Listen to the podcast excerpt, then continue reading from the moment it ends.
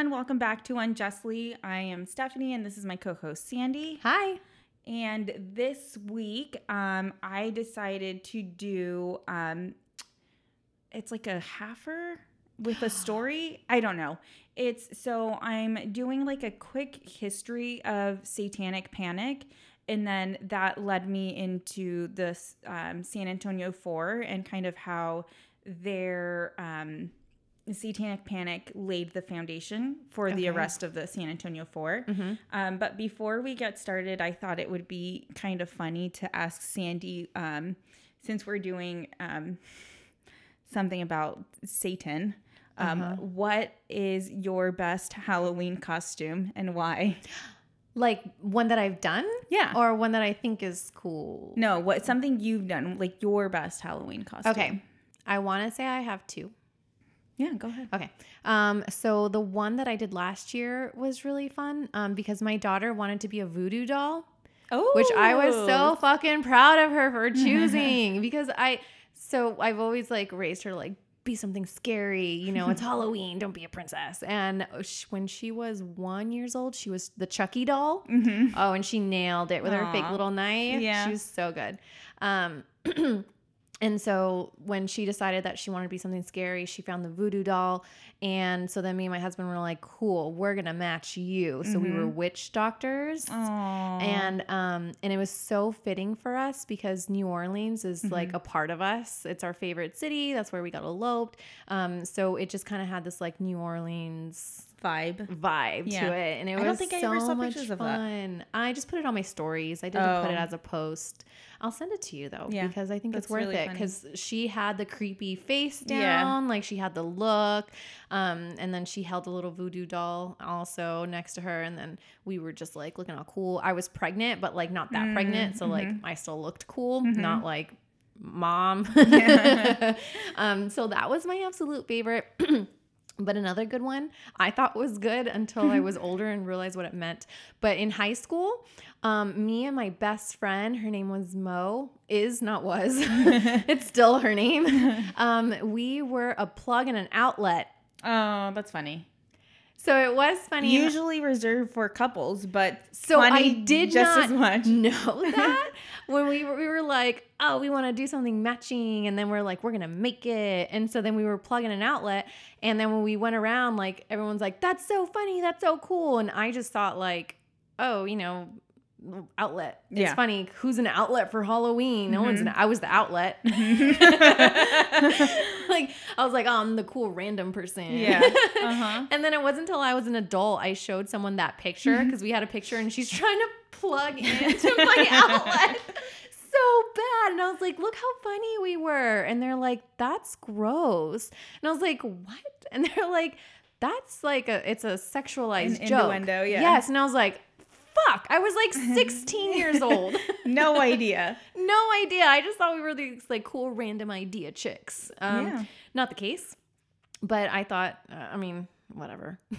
It is what it is. It is now. what it is.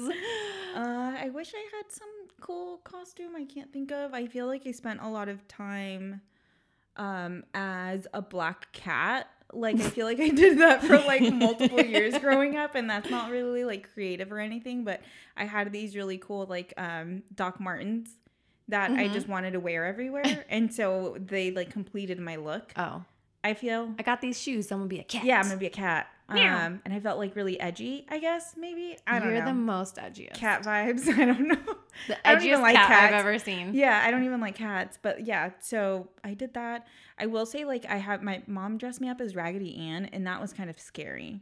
It wasn't meant to be scary, but I look at those pictures and I'm like, that's like a terrifying child with like red crazy hair and like red cheeks, like kids are on. scary. Yeah, no, In general, kids are creepy. kids can be creepy. Um, yeah. Well, so sometimes when my daughter was a little bit younger, not that much younger, this was like last year maybe, sometimes she would come into my room in the middle of the night Oh no, and just like stare at me. paranormal paranormal activity. Yeah, and like I would feel something breathing on me, Mhm. but like I don't know, I was like still half asleep, and I turn around and she's just like smiling at me, just staring, and I'm like, "Baby, what are you doing?" And she's like, "I don't know, I just missed you." I'm like, you're so creepy. No. And this wasn't like an isolated incident. This Yeah, was like a do it. lot of times. Oh no. Yeah, I kids don't are know. I creepy. would like mm-hmm. Or when they like sleepwalk, like the little Mhm. ones when they sleepwalk. Oh, no thanks. I didn't know that was a thing. No, just kick them. Yeah. Well, do what you got to do. Anyways, okay, so um I got my information from an article called The History of Satanic Panic in the US and Why It's Not Over Yet by Aja Romano. Um, another one called or named uh, How Four Latinx Lesbians Restarted Their Lives After Being Wrongfully Imprisoned by Emily Starbuck Gerson from the Innocence Project of Texas website. And then lastly, the Southwest of Salem documentary by Deborah Esquenazi. Okay. Um, so yeah, let's get started. So for those of you who don't know what satanic panic is, um, satanic panic is slash was a prolonged mass media scare widely known due to satanic ritual abuse and a rash of false allegations made against daycare centers in the 80s. At its core, satanic ritual abuse claims relied on overzealous law enforcement, unsubstantiated statements from children, and coercive and suggestive interrogation by therapists and prosecutors. Uh, so, how did satanic panic come to be? There are a number of factors that contributed to the increased interest in and fear of the occult during the late 1960s and 70s. The Manson cult's operation in the late 60s ended in a string of mass murders in the summer of 1969 That one's so scary. as we all know, um, that left the nation shocked and with organized ritualistic killing on the brain. So let's just kind of get into it. So that same year, um, organist turned occultist Anton LaVey, who was the founder of the Church of Satan, published his book, The Satanic Bible, which plagiarized several sources and mostly regurgitated earlier philosophies of self actualization and self empowerment from writers like H.L. Mencken and um, Ayn Rand. With the rise of Satanism as a recognized practice and the 1971 publication of William Peter Blatty's bestselling novel The Exorcist, and then its 1973 film adaptation and its claims of being a true story, The Exorcist impacted America's collective psyche regarding the existence of demons and single handedly transformed the Ouija board from a fun, harmless parlor game into a malevolent device capable of inducing spirit possession, demonic infestation, and other paranormal activity. I would never fuck with a Ouija board. See, when I was little, my best friend's mom um, gave her older sister, she was three years older than I was. So I, I, I want to say at the time she might have been like nine or 10, um, gave her a Ouija board for her birthday. Mm-hmm. And I don't think that like at the time we kind of real like we realized like, oh, that's probably not something that you should be giving a 10 year old Right. and maybe they just they just saw it as a fun parlor game and not Yeah. anything like evil but looking back now after watching all of these like scary movies specifically something like the exorcist i'm Mhm. like that was kind of crazy and probably not something i'd be giving my children Good job, forward. yeah and so as if that wasn't enough to scare the american public in 1972 self-proclaimed christian evangelist mike warnke published um, satan's seller it was a fabricated memoir that only discredited that was only discredited after 20 years. His memoir claimed that he served as a satanic high priest and was engaged, among other things, in ritualistic orgies. That same year, LaVey published another book called Satanic Rituals, which reinforced the idea that occult rituals had become a part of life for many Americans. Though it had no connections to Satanism or traditional occult religion, near the end of the decade, Jonestown gave the world another example of what violence in a cult looks like. Growing interest in the occult also coincided with the rise of a number of extremely well publicized serial killings that took place in the 1970s. You had the Zodiac Killer and the Alphabet Killer, both of which used ritualistic patterns in their killings, and neither of whom have ever been caught. Ted Bundy, John Wayne Gacy, the Hillside Stranglers, and David Berkowitz, aka the Son of Sam, who sparked a mass pan- panic during the summer of 1977 in New York City. Many of these killers were able to maintain an image of having the upper hand in one way or another. Zodiac Killer and Berkowitz wrote taunting letters to the press and police. Bundy escaped from prison and resumed his killing sprees. John Wayne Gacy hid behind a friendly clown who performed for children. As the anarchy associated with these high profile killings grew, so did public fear. We're finally in the 1980s, and while America was in a time of economic growth and financial prosperity, the Reagan era was also a time of great unease centered on population growth, urbanization, and the rise of double income family model, which created a sharp rise in the need for daycare services. As a result in the shift, anxieties about protecting the nuclear family from the unknown dangers of this era were high. Let's talk about what else was going on in the 80s. We had the rise of the AIDS epidemic. Oh. Kidnapped victims started appearing on milk cartons for the first time. There was mass panic around 1982 due to the Tylenol murders. Oh my gosh, yeah. Mm-hmm. Um, trick or treat scares, um, thanks to the Halloween candy killer, Ronald Clark O'Bryan, And we had the first wave of reports of scary killer clowns attempting to prey on children. That was a crazy time. it's been a couple crazy years, and each one of these outbreaks of social unrest signaled America's growing alarm over stranger danger and the fear that an unknown evil could be lurking around every corner. Ugh. Yeah. crazy, right? Yeah. It's crazy. Yeah. Imagine being a kid at that time.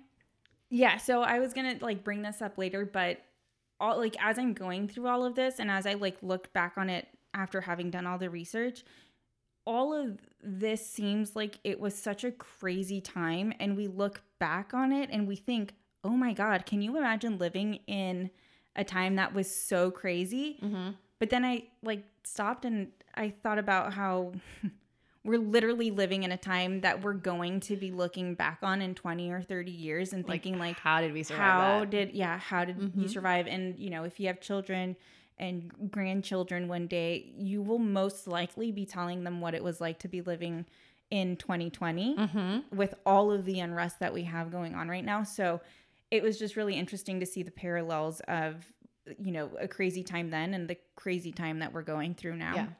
so yeah I mean, if you think about it, I guess crazy times never ended. right we yeah can look back at Uh-huh. any period and be like, You oh my like, god, this was happening and Yeah. that was happening. Mhm. like it's always crazy but you have like these spikes where you can you can feel the craziness Yeah. or like you can feel you know that this specifically this year um is or this year last year have been especially crazy and especially mm, like impactful Yes. right yeah Mhm. like you think of the summer of 69 and you're like that was a crazy time you, i feel like we're going to have that same like that same thought and feeling in a couple of years when we when we think back to 2020 What Yeah. happened in 69? every we went to the moon We went to the moon Yeah. in 1969. charles manson i mean like there were so oh, many was 69? things so yeah there's so many things that were just kind of going on there's um there's a podcast series called the summer of 69 um that's really really No good wonder you know so much about that. huh no uh, yes i mm, I'm trying to think if I finished it. That one was really interesting though because they so they covered obviously Charles Manson, but they also covered all of the other things that not just crime related, but just other things that happened in that summer that were um yeah, like in, like in, like impactful to the world that we live in today. So check it out. Christian fundamentalism and the rise of literal belief in angels and devils was on the rise. Fundamentalist preachers like Jerry Falwell and his Moral Majority, founded in 1979, gained prominence across the country, passing along a literal fire and brimstone style of Christianity. The evangelical movement wasn't alone in its growing occult obsession and fear mongering. The media also played a huge role in inciting public fear. In 1988, Geraldo Rivera's documentary, The Devil Worship Exposing Satan's Underground, became the highest rated televised documentary to air up to that point in time. In 1980, a since discredited memoir called Michelle Remembers became a scandalous bestseller based on its detailing of a childhood spent undergoing occult sexual abuse. Its co authors, controversial psychologist Lawrence Pazder and his wife Michelle Smith, who happened to be a former patient of his, claimed to have regressed into Michelle's childhood through hypnosis. hmm Pazder allegedly helped Smith uncover memories of past abuse at the hands of a member of the Church of Satan, which Pazder insisted was older than LaVey's group by several centuries. Although its claims and allegations were repeatedly and thoroughly debunked, thanks to widespread and credulous media praise, they were able to double down on their story, and Pazder became seen as an expert in the arena of what would be known as satanic ritual abuse. Despite its unverifiable foundation of its stories of abuse and sex orgies, Michelle Remembers was presented during the 80s and 90s as a textbook for legal professionals and other authorities. That's bananas. I'm sorry. That's just bananas. the false narrative of Michelle Remembers would directly impact the nation for over a decade. Its dark occult fantasies helped spark the rash of widely dramatic, highly unfounded accusation of satanic ritual abuse that were attached to a string of daycare centers throughout the 80s. The belief that daycare owners across the country were visiting a dark occult acts of child abuse upon children was the most prominent part of a broader daycare sex abuse mass panic, which was itself part of the 1980 much broader wave of fear. By the mid 80s, a wave of seminars, tutorials, and educational videos for authorities and evangelicals on the subject of recognizing and fighting satanic cults was sweeping the US. None of this, however, resulted in any evidence that such ritual torture cults existed. Instead, the legal system continued to victimize innocent adults who were caught up in what was essentially a 20th century witch hunt. Mm. Salem, 1980. Yeah. Mm-hmm. So, where does this leave us? In Satan's Silence, Nathan notes that the ultimate irony of Satanic Panic is that its alleged victims, the children, were silenced during the laborious investigations around the hysteria, but not by the defendants. Instead, they were silenced by prosecutors, therapists, and interviewers who refused to listen to their initial assertions and drilled them for juicier answers until they changed their statement. So, this is what led me to the actual case that I'll be covering today, which is the case of the San Antonio Four. I just felt like it was a really good example of how um, the idea that something like satanic panic actually existed um, lended to charging and um, convicting convicting sorry charging and convicting for innocent women of something that was so clearly just a crazy a made up story. Mm-hmm. Yeah. A conspiracy. Yeah. I have a fun of. fact. Yeah. Um, my husband's from San Antonio. Fun fact number one. That's all I got. Okay. Okay. so this is the story of the San Antonio Four. Um, it starts in the summer of 1994 with 22 uh, year old Elizabeth uh, Ramirez I'm going to call her Liz for the rest of the story. So, Liz and her friends Anna Vasquez, Christy Mayhugh, and Cassandra Rivera, who were accused of raping Liz's two young nieces during a week long stay at her apartment in San Antonio. The allegations against the women, all of whom were openly gay, were outlandish and constantly changing.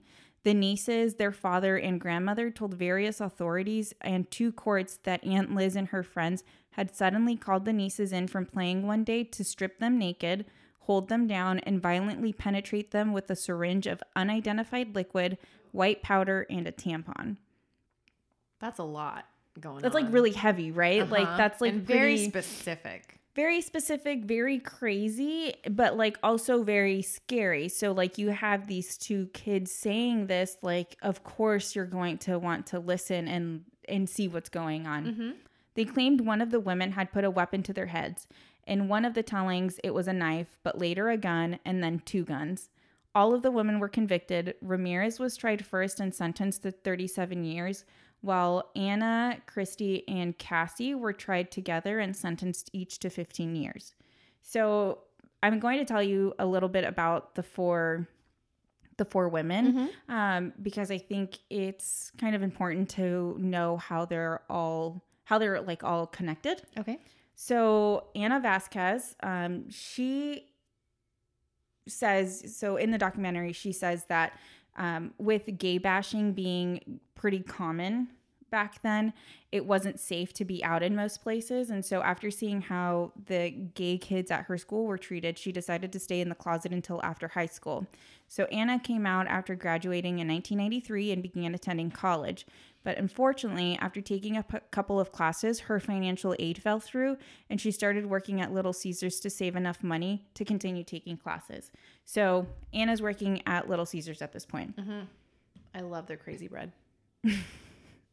I haven't. Fun fact it. number two. Have not tried that. um, so Cassandra Rivera, Cassie, um, she was just a customer at Little Caesars. So she happened to come in and she met Anna, um, and they ended up hitting it off and they started dating. Cassie was a mother of two young children at the time and had recently separated from her husband.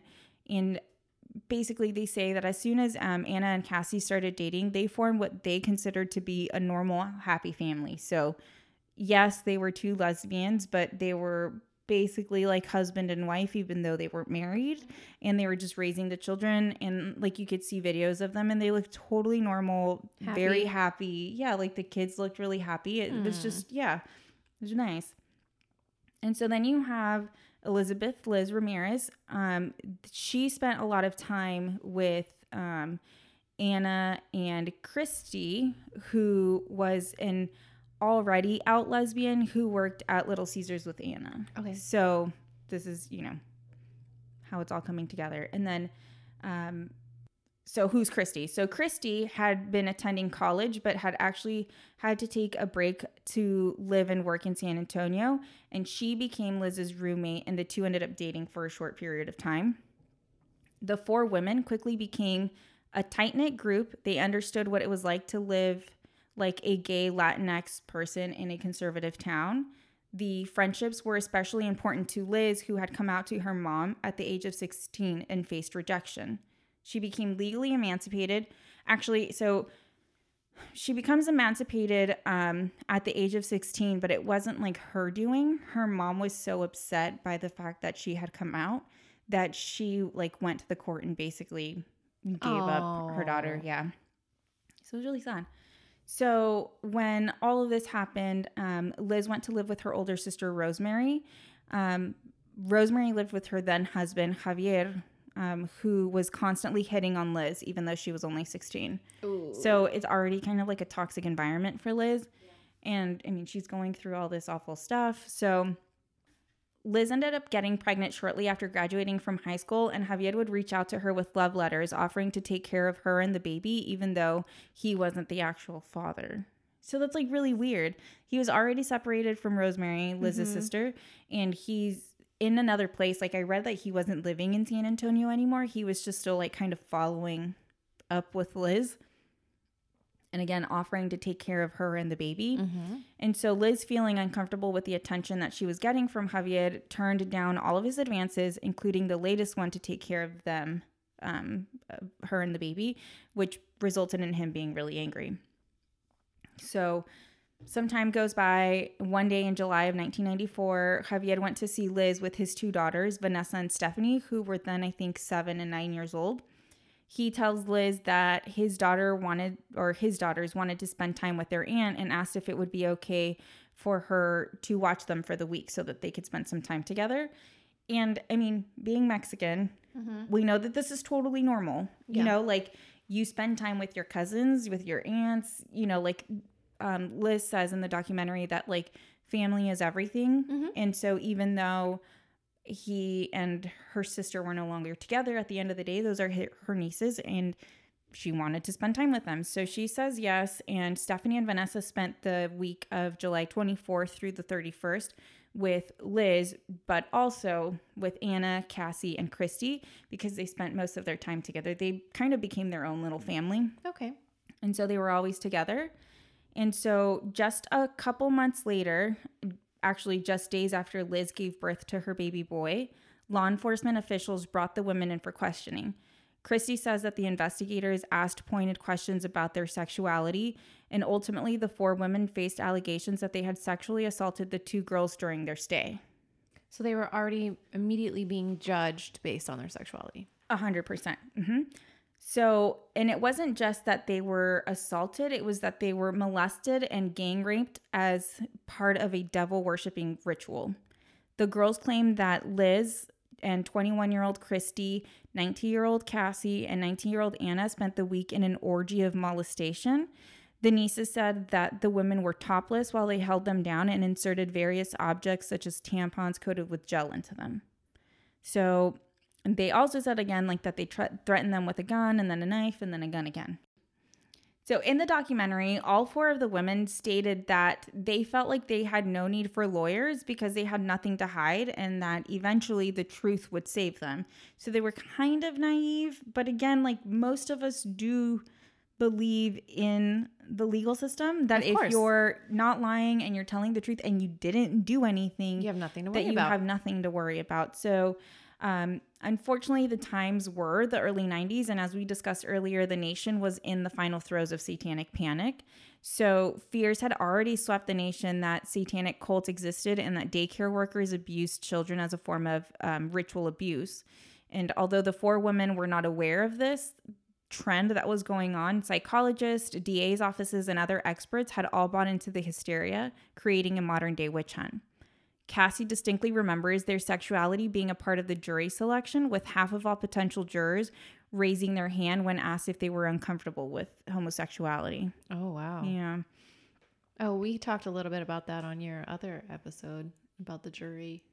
Jury selection? Right. Yeah. Yeah. Um, the four women were told that their sexuality wasn't supposed to be a factor in the trials, but homophobia was definitely at the forefront for both trials. Um, they would say things like, close your eyes, imagine being a lesbian female sacrificing her nieces to her friends and then holding them down and doing all of these things to them.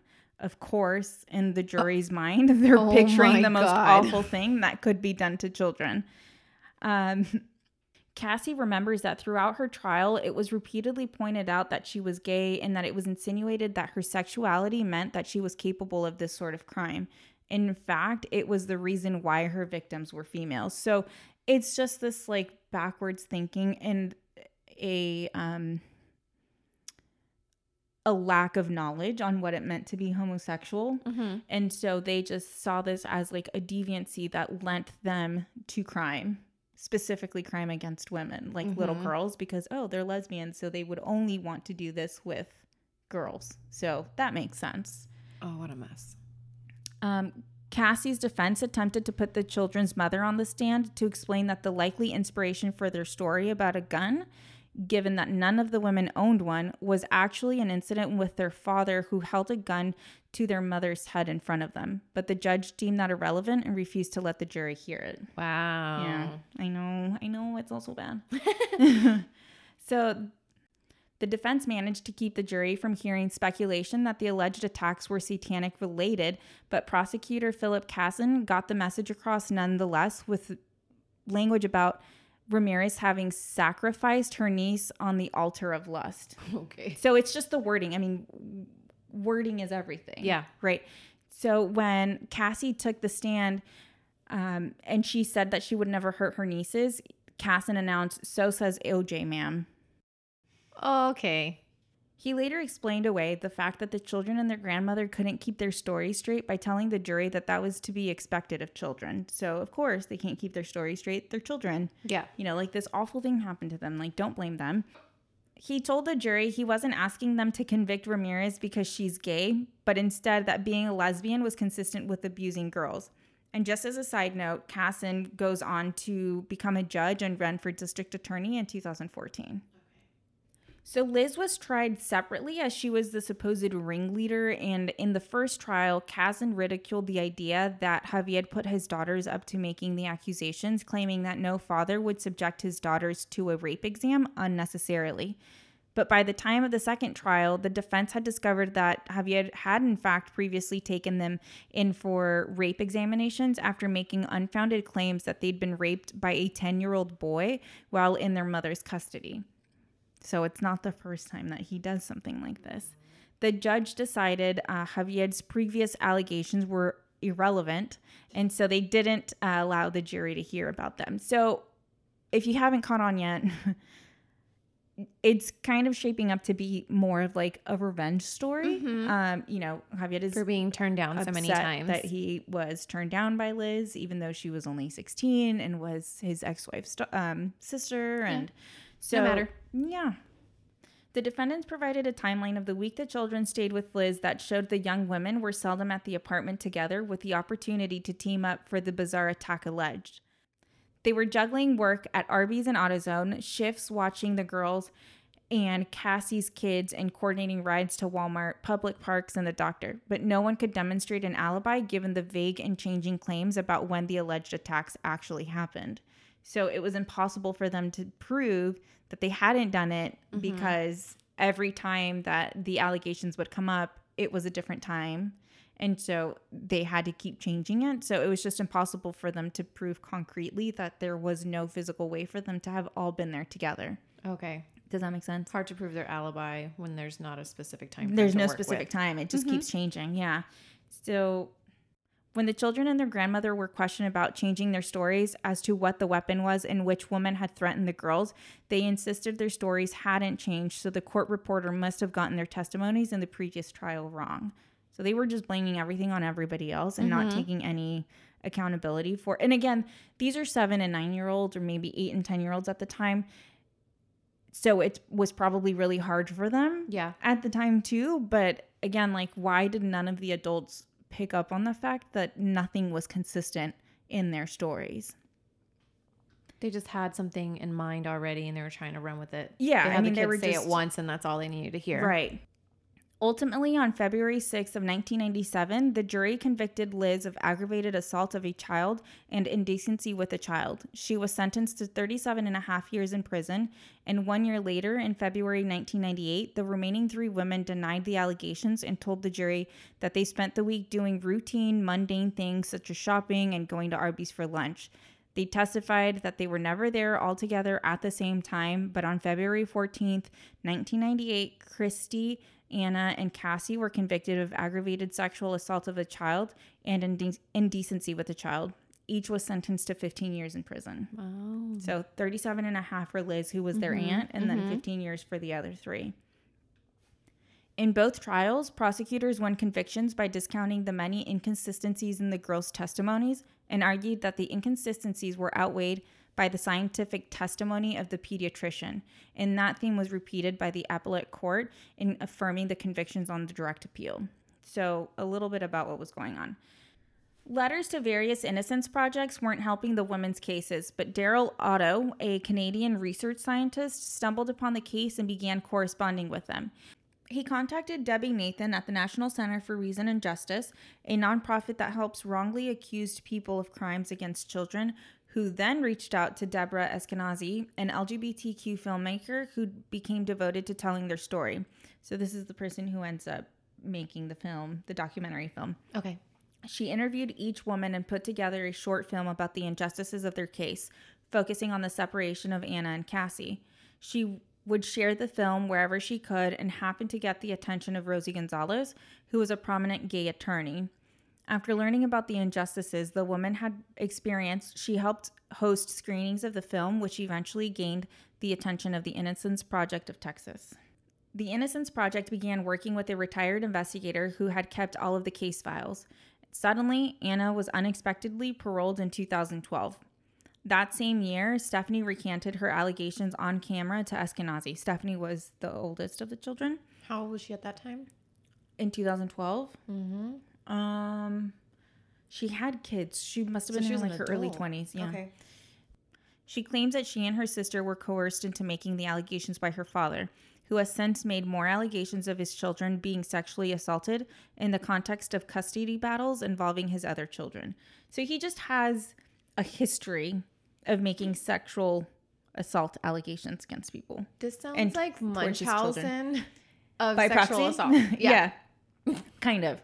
It's he's like a very but it's a dark thing. person. Yeah, he's mm-hmm. like very evil. So in the documentary, um, Stephanie meets up with the um, the film director, and they like have lunch or whatever, and she starts telling them what happened. So this is kind of what she says. She says that she and her sister had been playing with Barbie dolls when her grandmother walked in on them playing with them, quote unquote, inappropriately.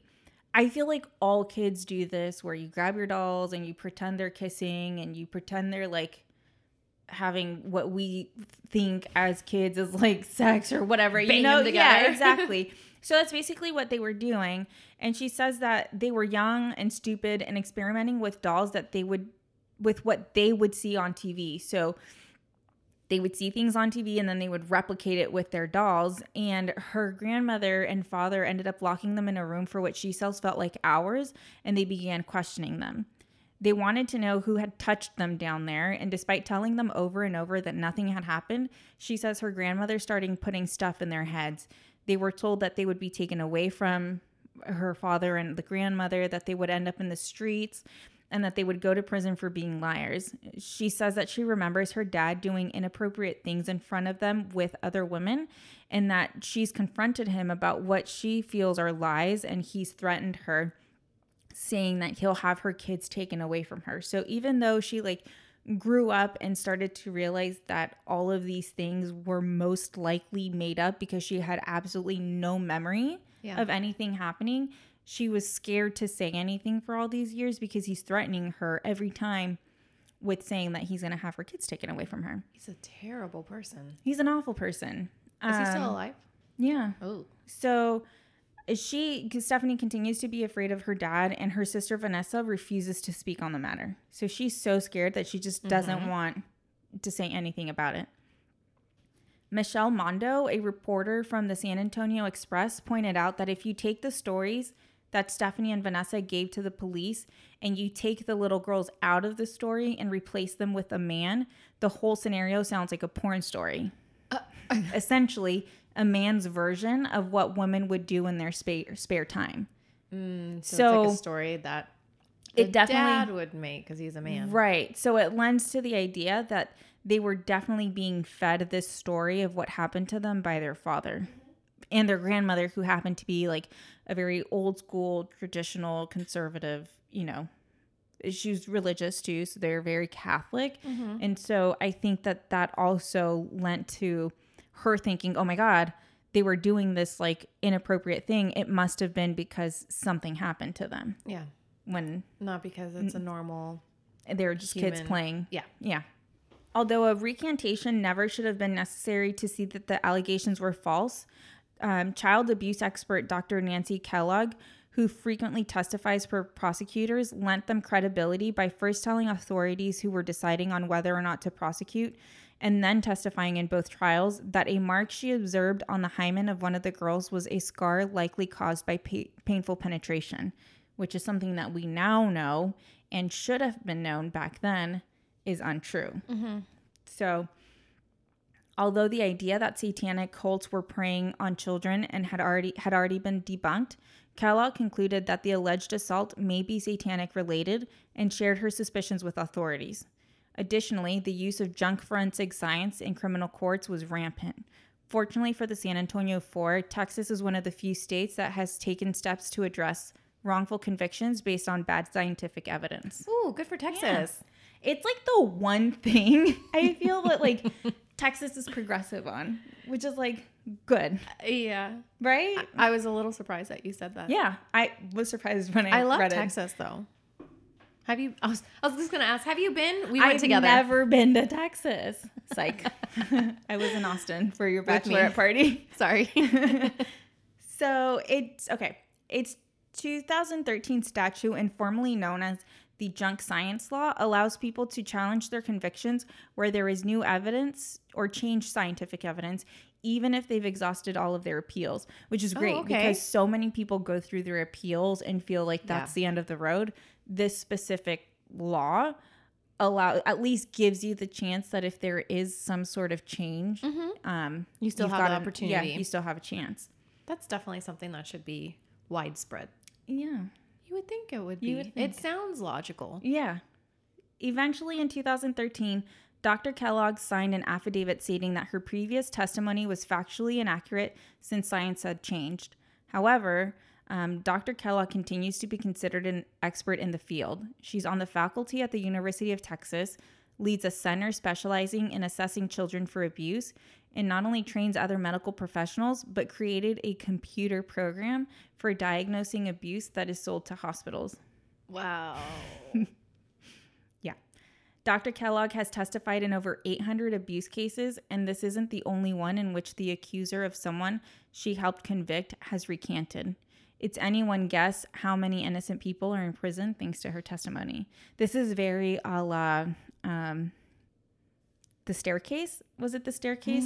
That, you know, the guy, the blood splatter expert who was not an expert at all. Do you remember that? mm-hmm. Yeah. The Innocence Project of Texas admitted evidence, and the state agreed that the women deserved new trials and released the remaining three women in 2013. By this point, Liz had been in prison for nearly 17 years, Oh my gosh. while Cassie and Christy had been in for close to two for four. By this point, Liz had been in prison for nearly 17 years, while Cassie and Christy had been in for close to 14. In 2016, a judge overturned the women's convictions, deeming the new trial unnecessary. However, he stated that there wasn't enough proof to declare that the women were innocent. Oh, I hate when mm-hmm. you do that. So it's like, That's okay, so you can go, but I can't say you're actually innocent. Yeah. So there, it's still it was still on the record. Mm-hmm. Luckily, the Court of Criminal Appeals disagreed, and in November of 2016, the women were declared actually innocent. Yay! Yeah, the official exoneration entitled the women to compensation from Texas, which is calculated based on the number of days served. Cassie, for example, received just over $1 million plus a monthly annuity for life. Their compensation package also pays for in state higher education each of the four women donated a hundred thousand of their compensation to the Innocence Project of Texas. Oh, that was nice of them. Isn't that so nice? Yeah, I know. Oh, They're like they really, really great people. Yeah, that's good. Um, homophobia and hysteria didn't deprive these women of their freedom. Prosecutors did. The state's reluctance to take responsibility in a case where its failings have been unusually well documented and publicized suggests locking up the occasional innocent person isn't that big of a deal. With that conviction at all cost mentality pervasive among prosecutors in the US, we can expect that there are many more innocent people in prison than we know. Oh, absolutely. Yeah. So that's the story of the San Antonio Four. There's obviously a whole lot else that you can like read into mm-hmm. and watch the, the, documentary. The documentary is a really good um, way to like really get to know the four the four women but since we did a quick recap of Satanic Panic and then got into the story, mm-hmm. um, that's kind of the gist of it all. But I did think it was interesting or like good for everyone to know where the four are now. Okay. So is this a bright spot? Um, sure. yeah, I mean, want it to be. Yeah, it's a bright spot. Okay. So Christy lives with her mother, who's in poor health. Um, oh. she I know she didn't get to be around her during the years that she was incarcerated, so she's now that she's cleared of the cr- crime, she um she's making up for lost time and taking care of her, which is really nice okay. because you know what else would you want to do? Um, counseling has helped her process her feelings and reestablish a relationship with her mom. While she says that there's no money in the world that could compensate her and her friends for everything they lost in the time that they spent in prison, it has helped make feel life a little more normal. After taking time to get settled back into life outside of prison, Christy feels better and ready to pursue higher education. She says a lot of the people have misconceptions about the gay community. I don't know why, but some people relate being gay or lesbian to some kind of deviant sexual behavior, like something is wrong with us. Mm. And that's really why I think with our case, especially in the 90s, things took off because we were gay and they thought, of course, they must have done it now, even though times have changed and things are different, there's still always a lack of education. Aww. Which is so true. It is true. And it's clearly Absolutely. something we're still, you there's know, working on. But so Christy wanted to be a vet, and I think that's what she was going to school for first before she had to take her break. And um, I read somewhere that even though going to vet school, um, I think it was too much time at this point, she was taking courses at like um uh, like a vocational school. Oh, okay. Yeah, which which is nice. Um, Maybe like an assistant or something. Something, right? something along those lines. Yeah. yeah. Um, Liz, who was the aunt, um, so while Liz was in prison, she actually met a woman named Angel, and they quickly became each other's support system. They weren't sure if the relationship would work after prison, but it ended up working out, and Ramirez married her um, in February. Oh, yeah. With are they both? So the wife is out too. Yeah, they're both out now. Yay. Yeah. So they they married and um had Cassie. It was her maid of honor. Yeah, which Aww. is really sweet. And so while while Liz and her now wife were in prison, they both worked at a print shop and learned the trade. Upon release, both women began working at a print shop in San Antonio called Litho Press, utilizing the skills they honed behind bars. So Liz's wife is a supervisor at the shop, and the two got the owner on board with a re-entry program to hire ex-offenders. And they have already hired one woman that Liz met in prison who was working there part time on a trial basis. Oh, which is oh, so nice. I love that. Yeah. So some good came out of a terrible situation. Yeah, she says that hiring these people give them a chance, but it's beneficial for the print shop too, since these people already have the skills. She says she enjoys attending job fairs for parolees on behalf of the print shop, and when the ex-offenders learn that she had been in prison too, she knows what they've been through and isn't judging them. They mm-hmm. show belief in um, and everything and, and a sigh of relief too. Mm-hmm. She says, When I see them, I see myself as I try to be compassionate and understanding and willing to help as much as I can. And I think that's why I really enjoy it. It gives me the satisfaction to know if I can help just one person, then I know I did the right thing. I love that. Next time I visit San Antonio, I'm going to visit the print shop. there you go, Litho Press. we need shirts, right? Is that what kind of print oh, yeah. shop it is? I don't know. It's just a print shop. Whatever it is, I'm yeah. gonna be there. Um, okay, so lastly, she says that while or while she was in prison, she took an online course in criminal justice since she wasn't aware of her rights or the law when she found herself in trouble, and she didn't understand why her defense didn't call experts on her behalf. So she took the course to educate herself and to help steer others in the right direction, since she's found that many other prisoners don't understand their rights and make the mistakes that can harm their chances at freedom. So she's, I mean, like she's killing it. Mm-hmm. Good she's, for her. Yeah, she's doing really, really well. Um, Cassie, after being released from prison, stressed about finding a job as a convicted sex offender and felon. So she had her son, now in his early 20s, take her around town looking for work. Um, she ended up finding a job um, when the manager of the Washtub and car wash and car wash chain in San Antonio learned about her case and said he'd be proud to hire her just after two weeks after her release. Oh. Um, at the job, she met Tiffany Hurtado, another mes- manager at the Washtub, and felt some mutual attraction and eventually asked her out, and the two married in 2016. Yay, another marriage. I know. Um, so, local lawyer Rosie um, needed help in her office, and since she had become friendly with the San Antonio Four um, after helping out with their case, she reached out to Cassie asking for help spreading the word. And Cassie herself ended up deciding to take the role for herself. Uh-huh. So she joined the office and helps run the law firm and Gonzalez's new campaign. Like the other woman, Cassie enjoys all of the speaking opportunities and spreading the message that life shouldn't be taken for granted and can be taken from you in an instant. She says she and her young friends had no knowledge of how to handle their legal problems and, in retrospect, handled everything wrong. When speaking, especially to youth, Cassie says it's important to educate them on their rights and how to handle encounters with law enforcement. She says, We want them to be knowledgeable on the justice system. If something like this happened to us, it can happen to anyone. We thought we had to cooperate fully, which we did because we had nothing to hide, but we didn't have our lawyers present, and there were so many things we should have done at our trial. So, obviously, learning from their mistakes and then yeah. spreading the word to others. Wow, they've done so much. They have done so much. So, lastly, we have Anna. Um, when she first got out of prison, she moved back to the San Antonio area and found work at a tortilla factory. And Rosie Gonzalez, again, says that she saw Vasquez as a sharp, articulate person who would be an asset to her law firm and wanted to hire her upon her release. But this was well before the exoneration, since Anna got exonerated first, or Anna was out 1st mm-hmm. um, and she was registered as a sex offender, so she wasn't able to work with her because Rosie worked with children. And even though um, Rosie tried to argue that children never came to her office, the state still wouldn't permit mm-hmm. um, Anna working there. But in March 2016, the Innocence Project of Texas proposed a full time job to Anna. Um, she wanted to volunteer for them, but getting to be a part of it as a colleague was a no brainer. So she took the job. Her duties are vary from finding the nonprofit organization funding to help um, assess potential cases and working with attorneys. She's also working on a project that will allow volunteers to help investigate cases under the guidance of an attorney or an investigator. Uh, another key responsibility of hers is being involved with the Texas exoneree community and rallying them to testify at the legislature. That's amazing. Yeah.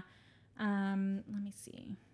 Anna says going through this experience has made her a better, stronger, more compassionate person who is less judgmental and materialistic. For a time, she says she lost faith in the system. She says she grew up watching people on TV who were accused of something and assumes they did it, but she no longer thinks that way. One may think that the story of Anna and her friends is one of redemption, but Rosie begs to differ. Their story isn't one of redemption because they don't need to be redeemed. The lawyer muses, it's of hope. If they'd lost hope, they'd have stayed in there forever. They never stopped fighting. Which they really never did. Yeah. They kept every time like they were asked about it, all four of them. In fact, so Liz was tried first as the ringleader Yeah. and was convicted first, obviously. And before going into the second trial with the three women, they were offered a plea deal. Mm-hmm. But all four of them agreed that there was no need to take the plea deal because So we're innocent. they were innocent and Mhm. they didn't want to take a plea deal that would make anyone think that they were anything other than innocent. right. Um, so if you want to help, you can go to innocence.texas.org to donate to the Innocence Project of Texas and to ncjr.org to donate to the National Center for Reason and Justice, who was the nonprofit that helps wrongly accused people Mm-hmm. with crimes against children, which is very specific. It is very specific. it helped, and you know, without them, who knows what would have happened to the four women. But I just Yeah. thought that this was such a crazy way for something like satanic panic Mm-hmm. and the like the lack of knowledge that so many people have around sexual orientation Mm-hmm. um to just a bad mix like at that time. converge yeah Mhm. into this like really awful thing and you know at the very end of the documentary it's a scene with liz the aunt and stephanie her niece um, who meet for the first time since Oh, everything happened and stephanie carries so much guilt I'm right? sure. Yeah. for for having done this to her aunt. Um, but Liz tells her, you know, like she hugs her and she's like, "It's okay. Like I don't, I'm not mad at you. I don't have any hatred towards you. I just, you know, I just, I love you. I could never be mad at you." And Stephanie just keeps saying, "I'm just so sorry. I'm so sorry." And it's Did you cry? no, I mean, I didn't. I didn't cry, but I felt I felt really bad because it's like they um they said earlier, you know, in all of this, the one thing that's kind of left out of everything is Mm-hmm. the children. That's true. Yeah. It, to think, you know, it's an awful story for the four women who were already uh, kind of on the outskirts of society and struggling with being uh, you know looked at differently with her you know liz's mom emancipating her Mhm. um anna's mom actually was really really sweet in the movie she they're devout catholics um but she says that she went to her church and um spoke to her priest and asked him you know what am i supposed to do i i love my daughter but she's involved with another woman Mm-hmm. and I don't know what to do. And I never really have really great things to say about like religion in this sense because I feel like you hear a lot of really awful things. But in this case, she says that the priest told her that there was enough hate in the world and that Anna and her friends were going to. This was before the They the, were the no, this was before they were even um, charged. Oh, Before okay. anything happened, Mm-hmm. she was just saying like growing up with Anna as a, like an out lesbian. Mhm. Um, she went to her church and was like, "What am I supposed to do? Like my daughter is a lesbian, and I know that in the religion, it's not something that's okay." And she says that her priest told her that Anna would have to deal with a lot of hatred in the world and that people were going to look at her differently and that she needed like a safe space and where all she felt was love. And so the mom kind of just accepted that and was like, You're right. You know, I'm not going to judge her. Mm-hmm. All I'm here to do is to love her. So that was really nice to know that at least she was there for her daughter in that way. But it's also really nice that the four of them came together and they're, I read in the documentary, they seem to still all be hanging out. Mhm. I read a couple of like more recent articles and it looks like they are all still very friendly. Um, but, you know, life has kind Mhm. of taken its course and so they might just check in every couple months. Yeah. So they're not as close as they once were, but it's just crazy how everything happened to work out for them. Yeah. Good for that priest, though. I know that That's was a good nice, response. Yeah, that was such a nice way we to need more it. of that. Yeah, I think he said something like "God only calls on you to love," Oh, something like that. Yeah. which isn't like I'm not gonna get into is nice. religion, but but it's such a you know what I mean. yeah. Yeah, No, that's a big one. Yeah. And satanic panic has been a huge Satanic panic is Ugh, There's so much to that. And there's so much that people just don't know. I think like before I really started reading into this and before I heard some of the other podcasts on satanic panic, I remember it like just like I remembered like oh that that was a thing and like oh yeah like in the 80s there was these cults and stuff. Mhm. But I believed it as a fact and now that I'm researching into it I'm like oh that wasn't a fact. Like we were being sold that it was a fact and that's what we were being led to believe, but really there was so much more that went into satanic panic and there was hundreds if not thousands of people who were wrongfully accused of sexual abuse and Mhm. ritualistic torture that just never happened.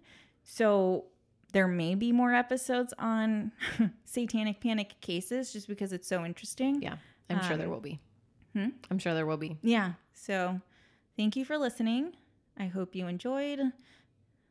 Think of your Halloween costumes for this year because it's coming up. Mm, it may be. I don't know if Halloween's canceled yet. Well, Halloween outside is canceled, but Halloween inside isn't. Dress up inside, have fun with your Yeah. family, buy your own Listen, all the stores are already putting out their like Halloween candy and Halloween That's true. I have decorations and that. stuff. So like, why can't we start thinking about what we're gonna be? yeah, Yeah. maybe uh, Satanic Panic. Can that be a Halloween costume? Yeah. You be the Satanic and I'll be the Panic. Oh. Oh. Yeah. uh-huh. That's cute. this is happening. yeah. I also want to try to speak this into existence. I feel like if I say it and it's recorded, then it might happen. Um, but we have Flip from the Neighbor Who Watch podcast, and I hope that one day he comes on as a guest and tells his own story. Yeah. Yeah? Yeah. Is that a yes? Maybe. Okay, he's gonna think about it. Just so everyone knows, Flip has literally been here for every episode, but refuses to acknowledge that he's like here. Like as if as if we don't see him in the room, as if he doesn't like get up and like touch the laptop randomly and interrupt our stories. Like he he gets mad if we like plan to record without him and is like, "Hey, why are you recording without me?" And it's like, "You don't even want to be here." no, but just so everyone knows, this takes like four or five hours each day. Six. It's been He's six hours six. today. Yeah. It's 9:45 and You're we right. started at 3:30. It's been six hours that we've been at this, and he's been sitting here this whole time listening to us. So Mm-hmm. that's a big job. So I think he should be involved, and I think he should do some research and find a story that he's interested in and be a guest. Yep, That's and my that speak gives us into a week existence. off Oh, that's true. because then Flip just has to do the story. I'm in. Deal. This has happened. We just made the Pick your decision. favorite story and tell us. Send in your um, ideas for Flip. Oh my god. Thanks, guys. Thank you. See you next time. Bye. Bye.